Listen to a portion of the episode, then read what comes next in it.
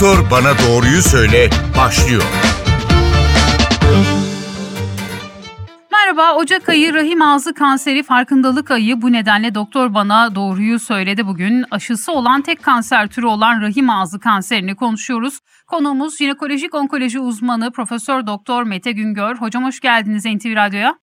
Teşekkürler, sevgiler. Teşekkür ederiz. Dünya genelinde 45 yaş altı kadınlarda en fazla karşılaşılan ikinci kanser türü olarak karşımıza çıkıyor rahim ağzı kanseri. Her yıl ülkemizde yaklaşık 2000, dünya genelinde de 500 bine aşkın kadına rahim ağzı kanseri tanısı konulduğuna yönelik bir veri var. Neden bu kadar sık görülen bir kanser türü? Bunu anlatır mısınız bize? Bununla başlayalım. Tabii şimdi datalar birazcık daha farklı, birazcık daha fazlalaşıyor sayılar. Dünyada 600 binin üzerinde vaka var. Türkiye'de de 2500'ün üzerinde vaka var. Bundan sonraki süreçlerde de eğer önlem olunmazsa artmaya devam edecek. Sebebi şu, bu cinsel yolda bulaşan bir virüsün yapmış olduğu bir kanser. Dolayısıyla cinsel hayat devam ettiği sürece bu kanserin de ortaya çıkma ihtimali önlem alınmadığı takdirde artmaya devam edecek. Şimdi tek e, bulaş türü cinsel yol mu hocam? Başka durumlarla karşılaşılmıyor mu? %99 e, cinsel yolla bulaşan bir hastalık bu. Bizde %1 dedik ki çok ekstrem durumları, çok böyle nadir görebilecek durumları açıklamaya çalışıyoruz. Ama genel olarak cinsel yola bulaşan bir hastalık olarak düşünebilirsiniz. Şimdi hem kadın hem erkekler için aşı tavsiye ediliyor ve bu aşı hastalığı önleyebilir bir aşı olduğunu biliyoruz. Bize biraz aşının öneminden bahseder misiniz? Tabii. Şimdi aslında nedeninin bilindiği kanserlerden bir tanesi bu. Dolayısıyla nedeni biliniyor. Tek nedeni aslında. Dolayısıyla da bunun bir koruma yöntemi var. Yani aşısı var. Yüksek riskli 14-15 tane HPV tipi var. Yeni versiyon aşı çıktı şimdi. Türkiye'de de geçen seneden itibaren kullanılıyor. İçinde 7 tane yüksek riskli tipe karşı koruyuculuk var. Dolayısıyla eğer biz bu yüksek riskli tiplerden korunabilirsek gelecekte 15-20 yıl sonra kanser olmayız. Bundan dolayıdır ki özellikle kız çocuklarında ve erkek çocuklarında 12-13 yaşı ideal yaştır. Aşılarını yaptırdıkları takdirde hayatları boyunca %96 kanser olmazlar, %90 sil olmazlar. Erkeklerde de aynı şekilde. Erkekler bu durumdan çok fazla kadınlar kadar zarar görmemekle birlikte erkeklerin aşılanmasının bize büyük bir katkısı var kadınları korumak açısından. Dolayısıyla toplumda her iki grubu da aşılarsanız toplumdan eradike etme şansınız artar. Hocam erkekler bu noktada taşıyıcı rolündeler mi yoksa onlar da hastalanıyorlar mı? Bu noktada ne dersiniz? Hem erkekler hem kadınlar taşıyıcılar. Hı. Her ikisi de taşıyıcı. Ama kadınlar taşıdıkları virüsün kendilerine yaptıkları zarar erkeklerden daha fazla. Erkeklerde de hastalık meydana gelebiliyor. Onlarda da sil oluşabiliyor. Onlarda da anüs kanseri oluşabilir, penis kanseri oluşabilir, baş boyun kanseri oluşabilir. Ama bu bahsettiğimiz kanser türleri rahim ağzı kanserine göre sayısı oldukça az ve nadir görüldüğü için çok gündemde ve çok ön planda olmayabilir. Ama onlar da kanser olabilirler. Peki erkeklerde ve kadınlarda belirtiler nasıl oluyor? Bu belirtileri de anlatırsanız çok iyi olur. Şimdi rahim ağzı kanseri için söyleyeyim. Şimdi bir çok direkt belirtisi olduğu zaman zaten biz bu o aşamaya gelmek istemiyoruz. O zaman kanser olmuş oluyor ve olayın boyutu çok değişiyor ve tedavi protokolleri ve hastanın göreceği eziyet çok daha fazla. Bizim hedefimiz hiçbir şikayeti yokken biz bunu tarayıp kanser olmadan önceki aşamalarda tespit edip tedavi edip kansere gitmesini engellemeye çalışıyoruz. Dolayısıyla aslında büyük bir kısmını biz daha herhangi bir semptomu olmadan tespit etmeye çalışıyoruz. Ama eğer kanser olmuşsa ne gibi semptomlar vardır? Özellikle ilişki sonrası kanama, kötü kokulu bir akıntısının olması, anormal kanamasının olması, pelvik ağrısının olması bunlar ana belirtilerden bazılarıdır. Zaten rutin kontrollere gittiğinde biz yaptığımız testlerle, yaptığımız muayenelerle onun böyle bir hastalığa sahip olup olmadığını anlayabiliyoruz.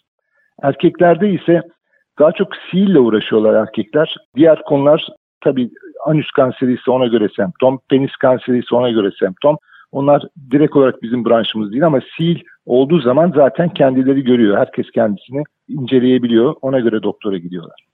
Şimdi aşı konusuna tekrar dönelim. Aşı 12 ya da 15 yaş aralığını dediniz az önce ama aşı kaç doz olunuyor ve öncelikli gruplar hangileri? Şimdi 15 yaş altı yaptığınız zaman hem erkeklerde hem kızlarda iki doz halinde yaptırıyorsunuz. 0-6. aylarda yani şimdi yaptırıyorsunuz ve 6 ay sonra yaptırıyorsunuz.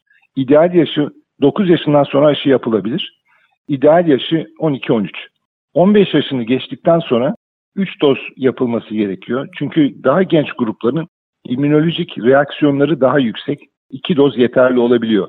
15 yaşından sonrakilere ise şimdi 2 ay sonra ve ilkinden 6 ay sonra olmak üzere 3 doz halinde yaptırıyorsunuz. Bilmeyenler için soruyorum. Aşı yine koldan uygulanıyor değil mi hocam? Evet. Aşı uygulaması. Koldan uygulanıyor. Aşı yapabilen her türlü sağlık personeli aşıyı yapabilir. Sadece şuna dikkat etmek lazım. Aşıdan sonra bazen genç grupta senkop yani bir bayılma, baş dönmesi meydana gelebiliyor. O yüzden aşıyı yaptırdıktan hemen sonra sokağa çıkıp geri evine, işine gitmesinden daha çok bir 10-15 dakika orada oturup bir kendine toparlamasını ve ondan sonra yola çıkmasını istiyoruz. Bir de aşı o bölgede her aşı gibi bir kızarıklık, bir ağrı, bir yanma hissi yapabilir. Bunlar da zaten normal. Tabii önleyici olduğu hastalığı göz önünde bulundurursak bunlar çok hafif yan etkiler. Şimdi rahim ağzı kanseri virüsüyle enfekte olunduktan 10-15 yıl sonra meydana gelebilir deniliyor. Peki bu süreçte aşı olunursa bu kansere dönüşme riskini düşürüyor mu? Şimdi olayın felsefesini şu şekilde düşünelim. Bir HPV'yi almış olduğumuzu farz edelim. HPV hayat boyu bizim vücudumuzda durmuyor. %90 2-3 yıl içinde immün sistemimiz, bağışıklık sistemimiz onu vücuttan temizliyor. Temizledikten sonra hayat devam ediyor. Cinsel hayat devam ediyor. Ertesi gün tekrar alabiliriz. En kısa zamanda tekrar geri gelebilir bir HPV virüsü. Dolayısıyla aşı yaptırmanın felsefesi HPV'niz olsa dahi e, aşı yaptırdığınızda sizdeki HPV tiplerinin size vereceği zarardan aşı sizi korumaz. Onlar size zarar verebilecekse verirler veya immün sistem onu temizleyecekse temizler. Ama aşı sizdeki HPV'ler temizlendikten sonra içinde korumasını yaptığı tiplere karşı bir daha gelmesini engeller. Dolayısıyla aşı sorgusuz sualsiz, şu anda kaç yaşında olduğunuzdan bağımsız, şu anda sizde HPV olup olmadığından bağımsız, geçmişte HPV ile ilgili bir kanser öncesi lezyon geçirip tedavi olup olmamanızdan bağımsız olarak herkes tarafından yapılabilir. Hocam peki HPV virüsünü kaptıktan sonra her vaka kanserle mi sonuçlanıyor? Yani bu... Tabii ki değil. Evet bunu da anlatır mısınız bize? Tabii ki değil. Toplumda hayat boyu HPV görülme riski bu bizim hayatımızın bir parçası olduğunu herkesin anlaması lazım. Hı hı. Bütün kadınların ve erkeklerin %85'i hayatlarının bir döneminde mutlaka HPV ile enfekte olacaklar. Dolayısıyla hayatın bir parçası. Ama HPV olan herkes kansere gitmez. Çünkü immün sistem bunu temizler. HPV enfeksiyonu alanların sadece yüzde biri yıllar içinde 15-20 yıl sonra kanser olabilir. Rahim ağzı kanseri olabilir. Hı hı. Dolayısıyla HPV demek kanser demek değildir. Ama geriye dönük baktığınızda hiç HPV olmazsınız, hiç kanser olmazsınız. Bu şekilde düşünüp kendinizi korumanız lazım. HPV'nin kansere dönüşmesi için zannediyorum bağışıklıkla alakalı durumların da devreye girmesi gerekiyor. Öyle Tabii mi? sekonder faktörler var. Şimdi HPV'yi aldıktan sonra kanser olabilmek için 15-20 yıl geçmesi gerekiyor. Hı hı. Bu süreç değişebilir, daha kısalabilir. Eğer kişinin immün sistemi zayıfsa veya immün süpresif, baskılayıcı bir hastalık geçirmişse, geçmişinde kemoterapi almışsa, radyoterapi almışsa, bir takım immün süpresif hastalıkları varsa elbette ki onlarda farklı olabilir. Örneğin HIV'si olan e, hastalarda bu süreç daha hızlı ilerleyebilir. Aynı zamanda da vücudun bunu temizleme kapasitesini düşürür. Dolayısıyla buna dikkat etmek lazım. Peki enfekte olunduğu bir testle anlaşılır mı? Bu 10 yıllık süreçte jinekolojik muayenede ortaya çıkar mı? Tabii zaten yaptığınız tarama testleri, rahim ağzı kanseri tarama testlerinin ana unsuru HPV testi. Dolayısıyla HPV testini yaptığınız zaman hangi HPV'nin, yüksek riskli HPV'nin sizde olup olmadığını görüyoruz. Ve ona göre de dünyada kullanılan bir takım kılavuzlar var. O kılavuzlara göre bir sonraki basamakta ne yapılması gerektiğini hastaya söyleyip gerekirse biyopsi alıyoruz. Gerekirse erken dönemde tanısını koyup hiç kansere ulaşmadan tedavi edebiliyoruz hastayı. Peki hocam aşı olup kansere yakalanan vakalar oluyor mu? Ya da aşılı bir hastanın süreci nasıl ilerliyor? Bunu da öğrenmek isteriz. Şimdi aşı olsanız da tarama testlerine hayat boyu devam etmeniz gerekiyor. Çünkü aşının içinde toplam 14 tane yüksek riskli tipten 7'sine karşı koruyuculuk var. Ama diğerlerine karşı koruyuculuk yok. Belki ileriki yıllarda bütün hepsine karşı koruyuculuk olan bir aşı çıkabilir. Bu maliyetle ilgili bir konu aslında. Dolayısıyla hepsinden korumadığı için genel olarak %93-96 oranında engelliyor. Ama yine korumadığı bir grup var. Aşı yaptırsanız da kansere gidebilir. O yüzden aşı yaptırsanız da taramalarınıza devam etmeniz gerekiyor. Hı hı. Peki en tipik özellikleri ne? Yani ilk hangi belirtiyi gördüğünüzde rahim ağzı kanserinden şüpheleniyorsunuz? Beraberinde hangi belirtiler geliyor? Rahim ağzı kanseri aşamasına geldiğinde tabii ki postkoital kanama dediğimiz ilişki sonrasında kanamalar bizim için önemli. Kötü kokulu, ısrar eden akıntılarının devam etmesi, pelvik ağrısı, ağrısı, adet ağrısı, yoğun kanaması. Şimdi bu hastalarda biz muayene ettiğimiz zaman, rahim ağzına baktığımız zaman ve aynı zamanda elimizle muayene ettiğimiz zaman anlayabiliyoruz ilk bulguyu. Daha sonra biyopsi alıyoruz. Biyopsiyle kanser olup olmadığını teyit ediyoruz ve ondan sonra da tedavi protokolüne geçiyoruz. Tedavi protokolü ne geçmek istemiyoruz. Biz hiç bu noktaya gelmesini istemiyoruz. Bu yüzden aşı, bu yüzden rutin hayat boyu tarama testleri, hı bu yüzden rutin hayat boyu normal jinekolojik muayene. Hı hı. Genelde bel ve bacak ağrısından da bahsediliyor. Hiçbir şey olmayıp böyle bel bacak ağrısı şikayetiyle kontrole geldikten sonra böyle sonuçlarla karşılaşabiliyor musunuz?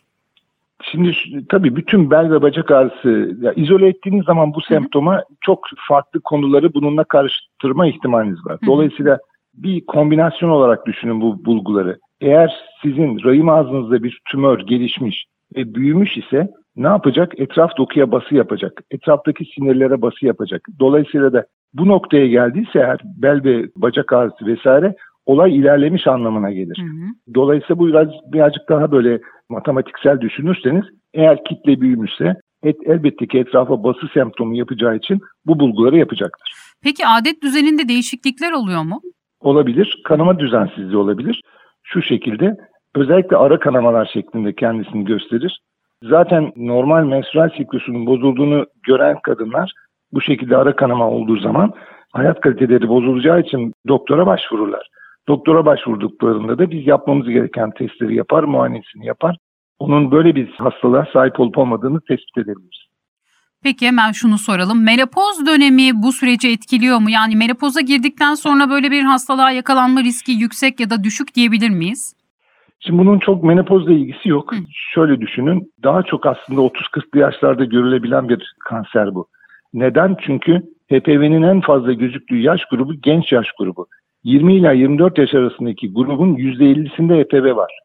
Dolayısıyla eğer bunlar aşı yaptırmamışsa, eğer kontrollere hiç gitmemişlerse 15-20 yıl sonra kanser olabileceklerini düşünürseniz onlar 40'lı yaş civarında kanser olma ihtimalleri son derece yüksek. Hı hı. Ama onun haricinde bu bir virüsle enfekte olup da kanser olabilen bir hastalık olduğu için her yaş grubunda olabilir. Dolayısıyla menopozda olun veya olmayın durumda bir değişiklik yok. Burada tek faktör HPV'nin olup olmaması. Peki diyelim ki teşhis konuldu. Sonrasında süreç nasıl işliyor? Tedavi süreci nasıl oluyor? Ameliyat mı yoksa diğer tedavi yöntemleri mi uygulanıyor? Ne dersiniz? Şimdi rahim ağzı kanseri tanısını koyduktan sonra biz kanserin rahim ağzının dışına çıkıp çıkmadığını, orada lokalize olup olmadığını önce bir evreliyoruz. Dolayısıyla bir takım tetkikler yapıyoruz, görüntüleme tetkikleri yapıyoruz. Bazen genel anestezi altında muayene yapıyoruz ve hastanın ameliyatlık düzeyde olup olmadığını tespit ediyoruz. Eğer erken evrede olduğunu düşünüyor isek, yani rahim ağzında sınırlı bir tümör var ise o zaman ameliyat ediyoruz. Ameliyat oldukça kapsamlı bir ameliyattır. Özel bir ameliyattır. Yani basit bir rahim alma ameliyatı şeklinde değildir. Dolayısıyla onların ayrıntıları var. O özel ameliyatı yaptıktan sonra çıkan patolojiye değerlendiriyoruz. Bu patolojide çünkü biz lenf bezlerini çıkartıyoruz, çevre dokuları çıkartıyoruz. Eğer tümörün yaygınlığını baştan tespit etmediğimiz şekilde rahim ağzı dışına çıktığını görüyor isek o zaman ameliyatın yanına ek olarak ışın tedavisi veya ilaç tedavisi, kemoterapi verebiliyoruz. Bazen de direkt olarak gördüğünüzde o sizin söylemiş olduğunuz gibi bacak ağrısı, bel ağrısı vesaire yapan büyük bir tümör varsa başlangıçta onun ameliyatlık olmadığını, erken evre olmadığını tespit ediyoruz ve onlara da direkt olarak radyoterapi ve ışın tedavisi veriyoruz ameliyat etmeden önce. Hı hı. Peki tedavide başarı oranını etkileyen faktörler var mı? Örneğin yüksek kilo, şeker hastalığı gibi bunlar etkiler mi ya da başka faktörler var mı? Şimdi bu hastalığın oluşumunda immün sistem yetmezliğinin bir etkisi olduğuna göre bundan sonraki süreçlerde de hastalığın tedavi olduktan sonra da immün sisteminin büyük rolü var. Ama buradaki en önemli faktör başlangıçta hastalığı nerede yakaladığımızla ilişkisi var. Eğer siz başlangıçta hastayı geç evrede tespit etmişseniz onların tedavisinde tabii ki çok zorlanıyoruz. Ama erken evrede tespit etmişsek onların büyük bir kısmını yaşatabiliyoruz ve kür yani tamamen tedavi edebiliyoruz. Çok teşekkür ediyoruz. Sizin eklemek istediğiniz başka bir nokta var mı bitirmeden önce? Aşının önemli bir yan etkisinin olmadığını söyleyebilirim. Dolayısıyla aşıdan kaçmak kar zarar oranına baktığınız zaman son derece yanlış bir hareket olduğunu düşünüyorum. Dolayısıyla protokollere uygun bir şekilde kadınların taramalarını yaptırmalarını ve aşılarını yaptırmalarını tavsiye ediyorum. Çok teşekkür ederiz programımıza katıldığınız ve bizi aydınlattığınız için. Ben teşekkür ederim böyle bir fırsat verdiğiniz için. Doktor bana doğruyu söyledi. Bugün aşısı olan tek kanser türü olan rahim ağzı kanserini konuştuk. Konuğumuz jinekolojik onkoloji uzmanı Profesör Doktor Mete Güngördü. Haftaya farklı bir konu ve konukla tekrar bir arada olmak dileğiyle. Doktor bana doğruyu söyle.